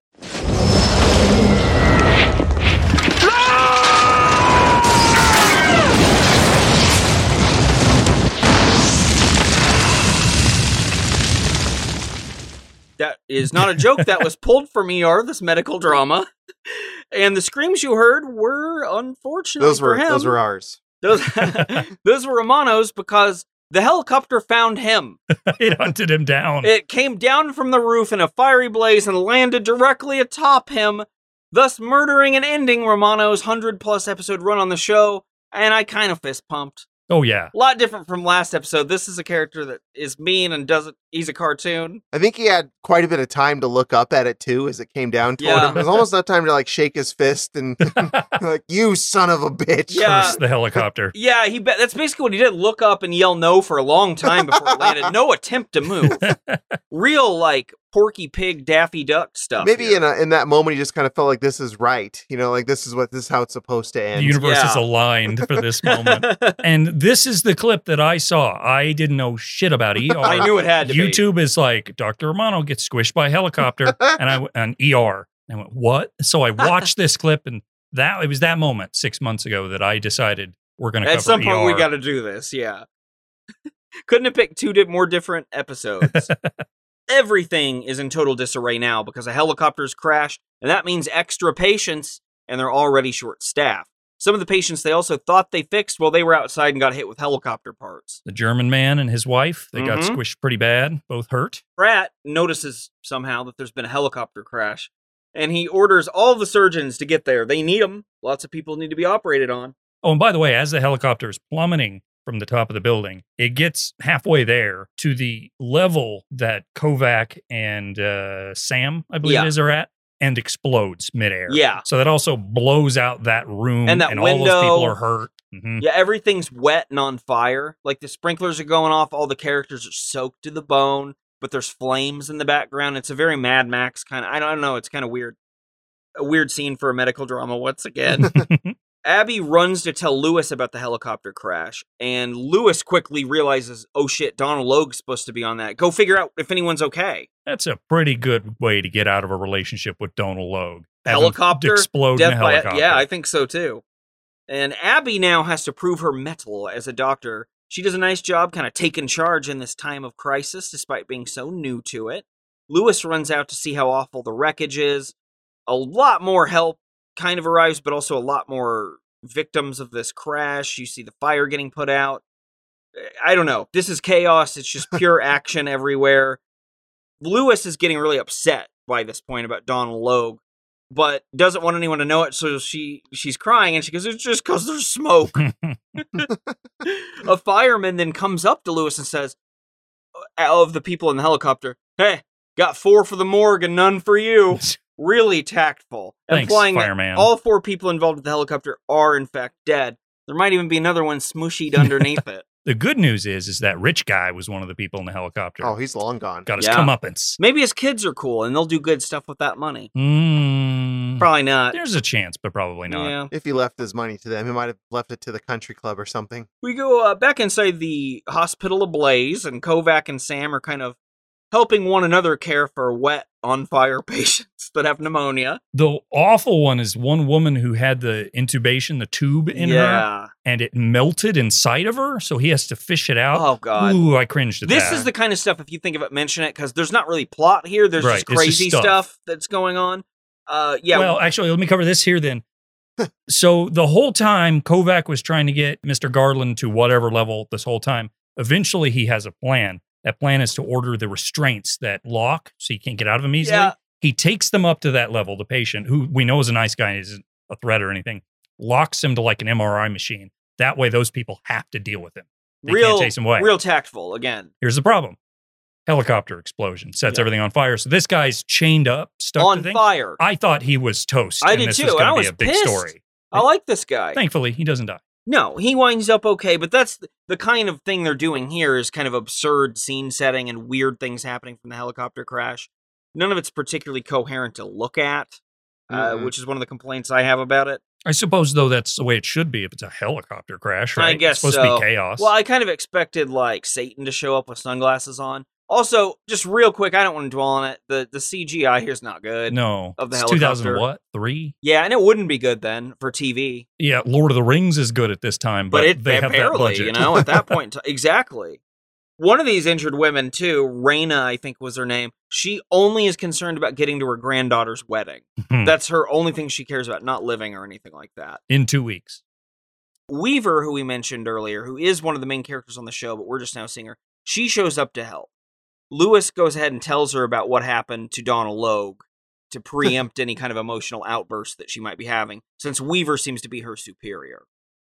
Uh, cut back to McCorkle. He's sitting on a desk chewing gum while the side of the hospital's been blown out. Oh boy, this made me so Me too. angry. I get that your boss told you. Doesn't matter. It doesn't Not matter. anymore. It's A impossible. helicopter we, just we talked exploded. about the tasteless jokes. Like, Yeah. I'll, I'll just get this out of the way. Several times, he never gets up. McCorkle stays seated on this desk for the whole episode. Doesn't do amidst shit. Deaths and tragedy, and part of it too is like he was told to sit there by a dead man. But the other part is, I think the joke's supposed to be, oh, he smoked weed, so he doesn't know that anything's going on. Is that part of it? You think so? Maybe like the, well, like how a, could you justify that? Other, I mean, even then though, like that's a insane. Reaper madness sort of thing. Yeah. maybe. Like, I like could see no one on the writing team had ever done anything but drink grape juice, so they were like, "I guess this is what it would be like." I don't know. I think it's just he's supposed to be a lazy piece of shit, and so he Could just be. uses this as, as an excuse. It very well could be, and this is kind of the problem with like these characters is they don't they feel weird like broad caricatures, Mhm. and they don't like. Why do I even not know what this guy's deal is in that regard? I don't know. The German couple runs into one another on their gurneys, kind of fist bump, fist bump each other. Not really, but they say hi. Donald Logue pops in. He's got a patient on a gurney too, because God he's damn it! he's definitely still alive. Uh, this patient's in need of help. Pratt's on the case. Pratt's ready to help out right away. Lewis at this point spots Donald Logan so excited that he's not dead, even though you know part of her is a little like. And she runs up to hug him and says, "Oh, I'm so so glad you're still here, Donald Logue. Wow, I was really worried. I thought you must be on the helicopter. What happened?" And he's like, as Van said, "Bitch wouldn't let me fly," which is the whole reason he's alive. She has a great retort, which is Yeah, that bitch just saved your life. yeah. He also, at this point, says, It's not that big of a deal. Donald, a helicopter just crashed and exploded and killed several people. Yeah. also, it is a big deal big also there's deal. blood gushing out your back. Yes.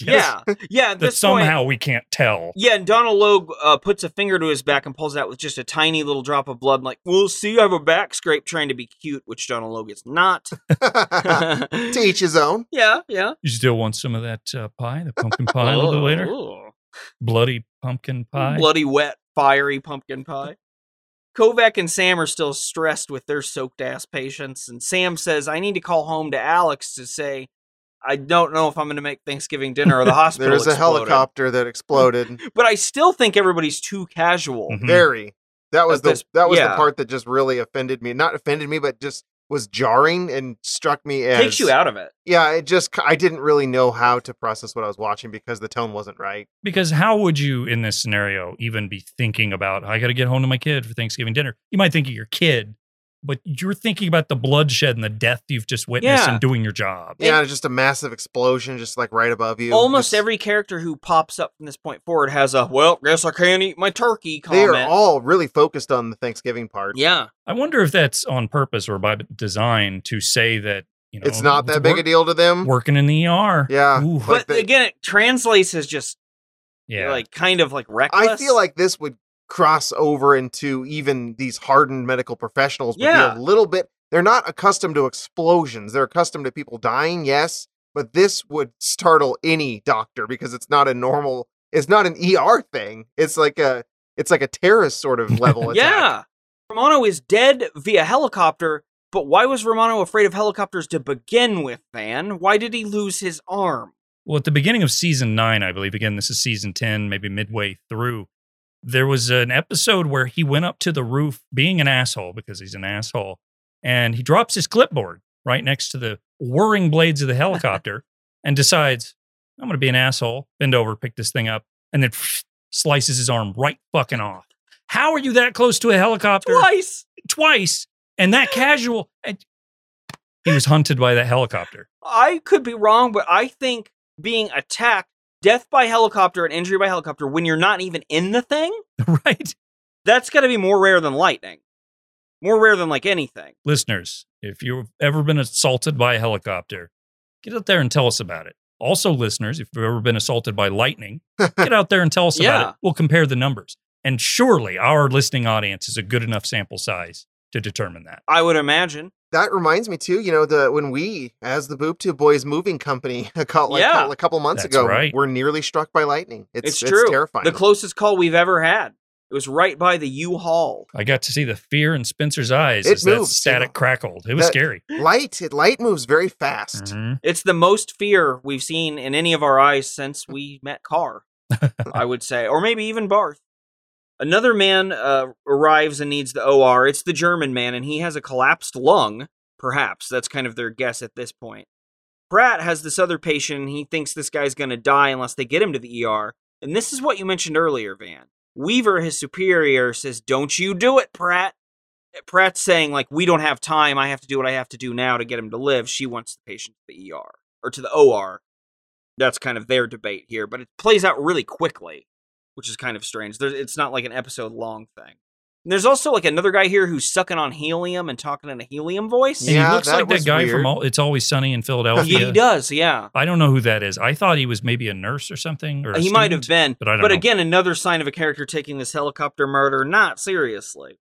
Or is that a thing? Then you test it before you put it on the people. You go, oh, okay, there's the air. And you, Maybe don't know. so, but he's real obsessed with it, and like talking in voice, listeners out there, if you're an anesthesiologist, get in touch with us. Let us know. bringing it back. I like it, and I like. I really this audience participation is pretty good. Even these, even those are these are we obs- do obscure have questions. a higher than usual amount of anesthesiologist listeners. Mhm. It shows in the data. We thought Donald Logue was fine, right? Nope, that little scrape you I've thought never he had. thought he's fine. fine. what about that? nope. Mm.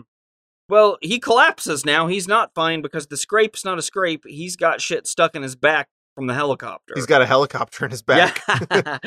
and it's not good. Pratt's patient is Pratt's patient isn't doing well either. Uh, the patient's starting to stroke out now, and Neela comes in and she's like, "I need your help too, Pratt." And this is a pretty cool scene too because he's like, "Can't," essentially real quick because he's in the moment, and she gets it. Even though she's a med student, she's like, "All right, I got to do this. I got to figure it out here." It's one of the few nice little exchanges in this episode I found. Abby says we've got to intubate Donald Logue. He's got metal inside of his Donald Logue spleen. Kovac and Sam have their guy opened up too. And just now, some uh, did you guys catch this guy's name? He's very important at the hospital. He's kind of old and jowly. I think he's one of the main surgeons. He's Yeah. like very high up. He's a big deal. he shows up, and he's the guy who's supposed to reprimand Pratt alongside Romano later. Mhm. He is also the guy who says, "I guess I'll just eat cold turkey later," because All these dying Yeah. people. and I have a feeling like he and Frank are both going to go down on a turducken together maybe, and meet in the middle. Lady in the Oh. Lady tramp in the style. tramp style. Yeah. with a turducken. the bone Bones and connecting their all. lips. and then they, as they break away from one another, it's the uh, the what is the wishbone, Yeah. and then they make They a wish. snap it with their teeth. What a weird practice. Do you guys Do that in our free like time. look No. at this carcass? I'm gonna make a wish on it. Yeah. Crack.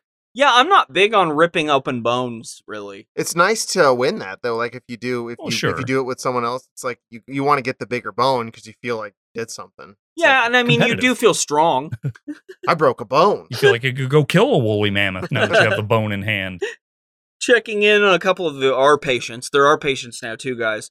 our main man, Garland's doing just fine. Just minor burns, no big deal. And he's also like, groovy, man, I don't care that I got burnt. He's a good quip though. He says something like, "I liked it better on the first floor. I only had pneumonia there." yeah, yeah, now he's got pneumonia and burns. Again, good attitude, guy. The large German man, uh, part of the couple, well, he did have a colla- collapsed lung and he is dead now. Yep. And we get told that his wife's in the OR. You were quite joyous about that. this is the thing is like this is so different from last episode and they give these characters like no stakes Mhm. I, I don't know them i don't even get to see a glimpse of what they're really like and it's all rushed versus focusing more acutely on one or two patients or something like that Yeah, if it was Doctor Green in there with the ruptured helicopter spleen, it Oh, might I a would be different upset. Story. uh, another trope that van mentioned earlier guess what pratt is right about his patient he gets the blood flow restored weaver just kind of has to give it to him on this I'm like okay you, this guy lived without surgery and he's stabilizing to her credit, she instead of chastising him, Yeah. stops, pauses, takes a deep breath, and says, "Good job, Pratt." Yep, she is willing to say she was wrong on this one. But also, maybe later she'll say, "You gotta, you gotta We gotta- listen to d- direction." You do like this is great. Keep keep coming to us with stuff, but you you can't just do everything you want, Pratt. you voicing Mario in the Mario movie. The Ugh. guy least who should least voice Mario really in the world. Chris Pratt is no Mario. Take that however you want. Mario Pratt. Lewis is working on the grandma who needs to go to that wedding. Neela comes in and says, like, uh, we're going to need an attending because uh, your ex husband, Donald Logue, it's not a scrape. He's like dying. Abby is actually the one taking charge of Donald Logue, too. She's the one who winds up intubating him and saving his life. And then she has to, because she's still a med student, get Lewis to sign it. And we get a genuine thank you here from Lewis. Thank you for saving Donald Logue. I love pumpkin pie. And he barfed everywhere, which is what, And because he was describe not that doing well. barf because I the color is off. frothy and brown, Brown, and it's real brown. just disgusting. It looks like barf of something you just eaten. And you know what? Credit to ER. When I sat down, I did not expect to see a helicopter crusher man, No. and I did not expect to see Donald Logue's barf. No, but two for two. Two for two. And Abby, the thing about her is, is she was a nurse, of course, here for many years. Yeah. she's done all this. She's stuff. very skilled. She's just not allowed to because the medical rules and everything. and So you can that's tell they why- trust her, except Yeah. for Romano. Well, and that's a, a recurring theme throughout it. And at the end of the episode, we even get some of that with all the people asking her questions that she's now working as a nurse because she's covering that extra sh- shift. Yes, But she clearly knows her stuff. And it, they're it's leaning on confusing her. to everyone involved. Neela pops in right after Lewis thanks Abby and says, "Do you think the worst is over?" Essentially, and it I guess it kind of is. Well, I, it depends on how you look at it. Lewis calls to find out how Donald Logue's doing. He's doing much better at this point. Everybody kind of commiserates about how fucked they are. There's a little scene of that here. Coburn, who's always mean, pops up to Abby and is reasonable and says, Hey, we did what you said. We tried the embolism. It didn't work. We had to do the hysterectomy. Which was good news for her. yeah. And this this is the one part of the episode where it's like, this all played out very logically. Mhm. Like they tried both options and did the one that they most likely thought they'd have to do. And she handled it well, Cobra. Yeah. She wasn't nasty about it. This is what you should have done in the She's first grown place. in these nine years, guys. Maybe a little. She also says to Abby, "I'm I'm proud of how hard you're working today," which was surprising to me too after seeing how she handled Green. Let's go get some of that turducken. And like like Van said, Abby now clocks out as a doctor and clocks in as a nurse. Alex, who's been mentioned all episode but unseen, pops up. I don't know how he got there. He is Sam's long-haired little skater boy kid who talks about how awesome it was that a helicopter crashed and a bunch of people died. Eh, it's a kid, but Yeah, no, yes. it is fun, and I didn't think like, oh, the sadistic Yeah, kid. yeah, yeah. It just kind of was funny. Well, yeah, contra- the whole- Gotta- yeah, the sense of the show. you gotta you gotta teach him that that's not appropriate by smacking him a time or two. They Sam, should be smacking the shit out of this kid. Sam tells him like, bad news here. I don't have time to cook after doing all of this helicopter stuff. Let's go to Ike's and have dinner there. Alex just openly turns to Kovac and says, Do you want to come with us, best friend? and eventually convinces him to and gets his mom to Yeah, what's agree. his initial reasoning that he's not going to go because it's a restaurant or something? He just kind of mumbles. He's like, "No, I don't want to do it now," or something. Yeah, like that. I feel like that's basically all he's like, no. and then I I don't couple see why words. he doesn't want to go because it's a restaurant. I was confused. Yeah, 'Cause he was what's gonna wrong with go. Linda Cardellini? She's nice and perfectly great. Well, I Good think- enough for John Hamm. How old is she here? Because she seems very young, and he seems much older. I think he is much older, but I do think she's probably one of it's one of those deceptive situations because I I know like Yeah, she's older than she looks. yeah. okay, she seemed to me just not knowing any of that. Uh, This is that- like the one time I don't have this I information. think Right, she was exactly. like tw- she she was like 24 in Freaks and Geeks in '99, so she'd Oh, be wow. like late. yeah, 20s. like 29. yeah, I was something like afraid that. she was like 21 here. Yeah. and yeah, it was she a could little have passed weird. for that. our Jowly main man, like the important guy, he goes ahead and does meet with Pratt, like was scheduled with Romano. But the meeting's not what they thought because Romano's not there. Right off the bat, we understand this Jowly guy is not buying all the complaints that Romano has filed. I don't give any credence to these allegations. If any of this were true, I would get complaints from other attendings. And obviously, Robert doesn't care enough about this to even show up. He's under a helicopter. Yeah, what a le- like! Come on, how unprofessional of him to prioritize dying under a helicopter to this meeting. So Pratt's absolved at this point, and the Jowly guy goes on to say, "Like I saw you in action. You did great today." I hate Romano. Which we should all now toast the death of Romano, including these fictional characters. We're going to Ike's restaurant now to see our trio of Sam and Luca and Alex having their Thanksgiving dinner. And let's just uh, start off with another little clip uh, of how things are going at the restaurant. Alex is leading the conversation. Can I have French toast? No, Why not? It says all day breakfast. because it's Thanksgiving. You're having turkey. Would you rather have French toast or turkey? Um, I, I don't like French toast. Why not? You like pancakes. Yeah. So, so does my mom. You guys can have pancakes. I'll have French toast, and then we can share some turkey sausage. okay, I got. I don't. I, I'm not If- sure it's if a great they were idea. looking for stuff to cut. from This that- could be one. Yeah, this is this is just so weird. I don't know. Okay, who doesn't like French toast though? Really? I Come like on. it. I got to tell you French that. toast is great. Honestly, it sounds really good. All of it. I'll I'll have some turkey sausage Mhm. too. It's pancakes. this is like Alex here. I, I don't know what the point is. It seems like he's trying to play matchmaker ultimately. I'm He's- assuming that's what it is. Yeah, and he's also trying to set a nutcracker on fire. Uh, his mom tells him no, and he's like, "I'm just trying to get revenge because you work to save people's lives." What the fuck, little boy? Again, yes, you're a little boy, but what the fuck? Yeah, kind of weird. This kid fucking sucks. no, Novak gets up to go to the bathroom or sulk or something, and Sam talks to Alex like about this little situation, this attempted setup, and says, "I'm not ready to date anyone yet." He does not care. He's like, "He's my friend. It doesn't even matter if you want to date him, mom. He probably thinks you're gross anyway." So yes, thus saying that no, he wasn't trying to set them up. He just thinks his cool. thirty-five-year-old doctor friend is. he wants to cool. play super soakers I like with how me. his mom does very directly say like you can't have a friend over 30. Yeah, that was pretty. like that's a funny. good point. She you know? reads that line really well too, like incredulously. Hey, Yeah, it's fair. generally that's just not if there's two friends and one of them's age is 10 the other one's age also needs to be about 10 we go back to abby she's now nursing and answering questions she rules at both these jobs When you say it like that, I understand working as a nurse. Oh, But yeah, like nursing they're- is she's just suckling some child. she's so good at it she can do anything. frank's yelling about football on the phone pratt's back in to ask him about it I, we're back to square one guys mccorkle's still sitting there and admits it uh, he essentially like he tells Lewis that he's like, oh, I've just been sitting here. He gets sent home, but he's like, I can't leave. And again, I'm like, this was another one like, still you think you can't? What is Mhm. in this weed? Because he says Romano said I can't move. Yeah. So And at this point, no one knows Romano's dead. No. Actually, uh, the staff starts circulating different Thanksgiving pictures, some from earlier, and we get news about John Carter. He sent a postcard a month ago. Now, and just a completely useless cut to Carter and Tandaway Newton. They're kind of in a tent. Like this didn't look like a real scene. no, it looks so bizarre. Yeah, they cut to like a shed that has like a net hung up, And that's- they're in Africa. yeah, we know that, but I don't know. It, this felt so out of place. and there's like candles everywhere. She asks him what he's thinking. He doesn't answer, and that's that. We don't see them again. I, I guess that's part of their Yeah, I- contractual I was obligation. real confused, but I didn't care enough to no, even bother. I at that certainly point. didn't care, and I certainly didn't care about Donald Logue, who is bringing, who is in bed, and now it's Lewis bringing him presumably stolen flowers.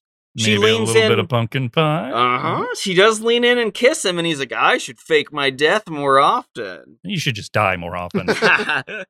and then he very arrogantly, is, "I knew we'd end up together," and falls asleep trying to flirt.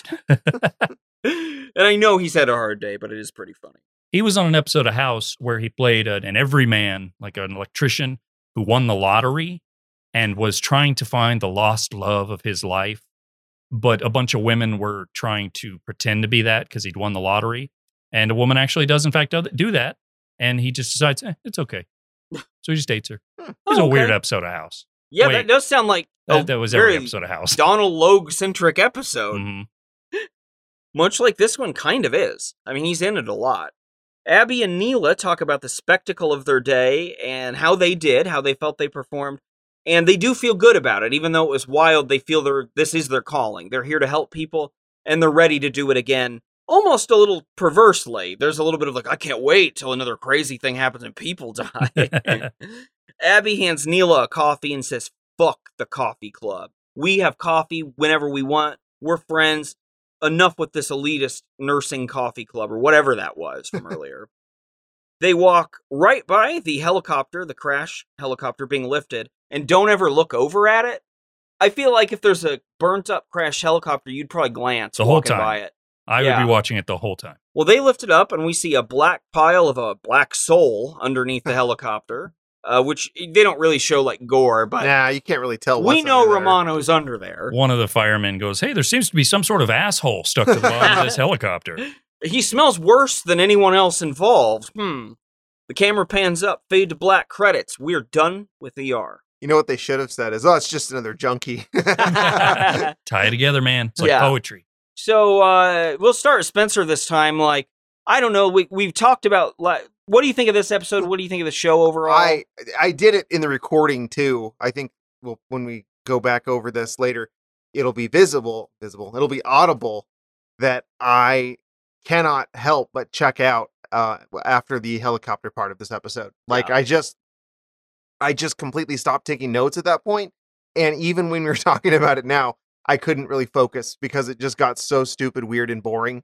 And I just Stupid, couldn't- weird, and boring sums this one up a I lot. could not keep my attention with with where this episode went because what what is that? I like it because it's stupid. It's renegade. It's watching car.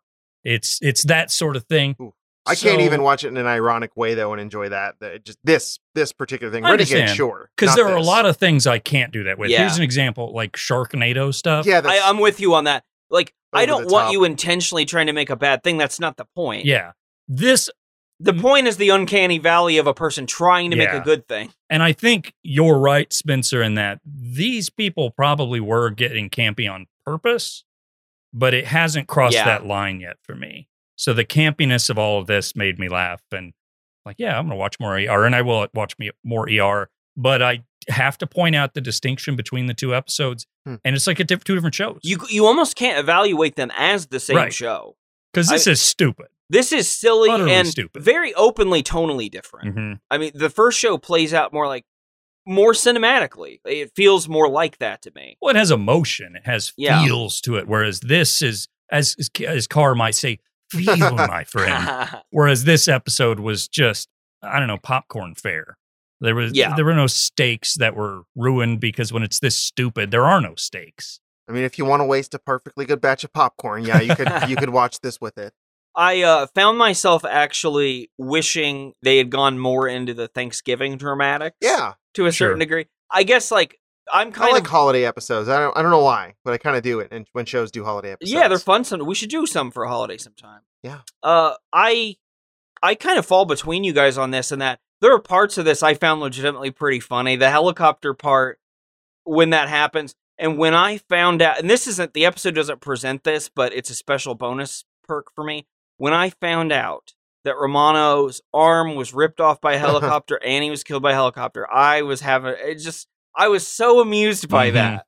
Oh man. But yeah, this isn't anything like the previous episode. I'm still left kind of confused by what ER is Yeah. as a show That's because fair. After these two, you these would are be- two very different episodes, but what I've seen of it leads me to believe that there's a lot of good stuff at some point early in the run.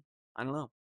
I would like to have seen more of what they did with with George Clooney's character. Just saying. but- Agreed. I kind Mm-hmm. I of would wish like we to had know gotten who. more of that. Yeah, more of his. We barely see him, and probably- only at work. It's probably you know just what you think, but I'd still like to see it in action. Just I'd to- like to see. Yeah, you- let's see the movie star charisma in there, and also I'd like to see if Butthead's a thing he regularly says. just his his thing. His line. Catchphrase. Speaking of Buttheads, we all three are those. Pretty good transition, I think. And if we're not covering ER, that means we have to cover another show next time, right? No, we're just Hmm. gonna sit here silently and read a book. Oh, it's okay. a new type of podcast. It's gonna catch on. Yeah. Well, I don't know. Uh, let's see whose turn it is to talk about a show. It's Van. You have to do another show now, and Spencer, you have to impose it on him. I do. because it's hot potato time still. Yeah, we have Couple to wait a more couple more rounds, and, and then uh, you pick one out for me next time, Brian. So, Yeah. yeah, that's I'll be ready. That's what we have to look forward to coming up. Well, let me ask this before we get into this, Spencer. Okay, A while back, I'm when listening. You picked Knight Rider for Brian. Yes. You said I have something that could fit for you. I meaning did me. say that. Is that accurate to this? It is accurate. Okay. Ooh, so no, the I totally foreshadowing was made real. that up, and now we're gonna do Alf again. I, that would have been really funny, actually. that would have been. I'd but- do it. No, I, I yeah, you would have loved that, but I'm not. I'm not going to let you have something you you would love like that. You may love this. We may all learn to love this, but it's the same. It's the it's the Glenn Larson brainchild. You know, he did he did Knight Rider. He also did Magnum PI Oh. with Tom Selleck, who I don't really I don't have a lot of experience watching Tom Selleck, and this Uh. is. This is early '80s Tom Selleck, so the mustache is going to be in fine form. This is I I'm am sure. It's gonna be a excited. good time. So this is yeah, it's the same kind of time period. It did go eight seasons instead of four, so it's a longer Night Rider. Um, I you know we're gonna be able to discuss the differences in the two, and I'm looking forward to it. So it's it's gonna be kind of like that, but I'm thinking there'll be some very big Yeah, differences. this will be a fun one. I there won't think. be any car or Barth, but we'll we'll see if You we don't can find know. someone else. But I don't know. With as many guns as are in Magnum PI, Barth could make an appearance. Mhm. The first one I wanted to go early and late so we can get some a good idea of 80s Tom Selleck all the way through. So the first one I picked is season 2 episode 14. I'm hoping that these episode numbers actually line up across all platforms. And it's called Computer Date. Ah. This is from January 14th, 1982, so I love any computer thing from that time period. oh, there's gonna be some really funny tech stuff said. what was the ATM? Cash computer? Yeah. Oh yeah. So the synopsis for this one is while Magnum works on a case of computer espionage, the president of the company asks him to investigate his wife, who he believes is having an affair. After Magnum begins his investigation, his loyalties are tested when he sees that she is indeed having an affair with Rick. I don't know who Rick is, but we'll we'll learn. Okay, so the next one's in season six, and again it goes to eight. So I went kind of a little bit in the early part, a little bit at the end, but not too extreme on either. So the second one is season six, and it is episode three, episode 109 total, in case you guys are wondering. That's a lot of episodes of Tom Selleck's mustache. This one is very brief synopsis. Old Acquaintance is the title, aired October 3rd, 1985, and it is Goldie Morris, who is played by Lee Purcell, an old friend from his high school days, needs Magnum's help to track down a stolen dolphin. Oh, I could not if resist. this How do you dolphin. steal a dolphin? if It's this kind of the dolphin has plot- cool tricks and Isn't it sort Oh, of I the hope- plot of Ace Ventura: Pet Detective? Though? Oh my god, it Oh, is. wow. And Dan Marino's in it. And this is like ten Somebody years before stop that. me. Wait, that's Close enough. No, that's Tom Selleck's line. so I, I yeah. really. Tom Selleck's the guy from Dumb and Dumber, right? Do you guys know anything about this show at all? only the only like the gist, like he's a tu- like He's a not even cop, a he's right? a he's a cop. He's for a women, private. like, I yeah, think. he's a private investigator. I think he's a hot cop, Oh. but not a hot cop like in Arrested Development. Hot Okay. hairy With cop the short shorts. Yeah. can run your fingers all through that chest hair. I know the character is very much Tom Selleck in that it's gun heavy. Yeah. and he's because Tom Selleck's a fucking lunatic. Yeah. So I know that the come some of that he's, comes out. He's one of those guys that like he's a total lunatic in real life, but he's really fun in these '80s movies oh, I'll bet this will be a lot of fun to cover for sure. or I'm TV excited. shows too. I mean, And it's going to be a great opportunity to compare and contrast the two. Oh, and see- yeah. see which one we fall. Like we might have big disagreements on which one we like better. That's true. Oh, I really liked it when he. I'm stole a the Knight Rider dolphin. man personally. So yeah, you're going to want to join us uh, coming up for the next two weeks uh, for episodes we call "Buy or Selleck." You guys all want to grow mustaches for those when we record them? I I've been, mean, I've been thinking about it. I don't anyway. see why not. the problem is, is uh, I have a beard. As I do, I typically trim because I don't like it too bushy or crazy. Yeah, I don't either. Stop now. And I really trim the mustache because I don't like what touches my lip. It now has to start touching Yep. my lip. All right, it's it's official. So yeah, we'll be coming at you with some Magnum PI. Do you guys have any final words before we get out of here? No, I- Stat. I'm gonna I'm gonna use the line that I always find myself accidentally saying at the end of mine and saying, I think we should just leave it there. I use that every single time at the end of mine. Well, I'm gonna leave it there then. That along with blah, blah, blah, is your catchphrase. I'll do that next time, sure. E So I think the only way to go out is on a panicked, harried note because we're in the ER. We need to leave and eat food stat.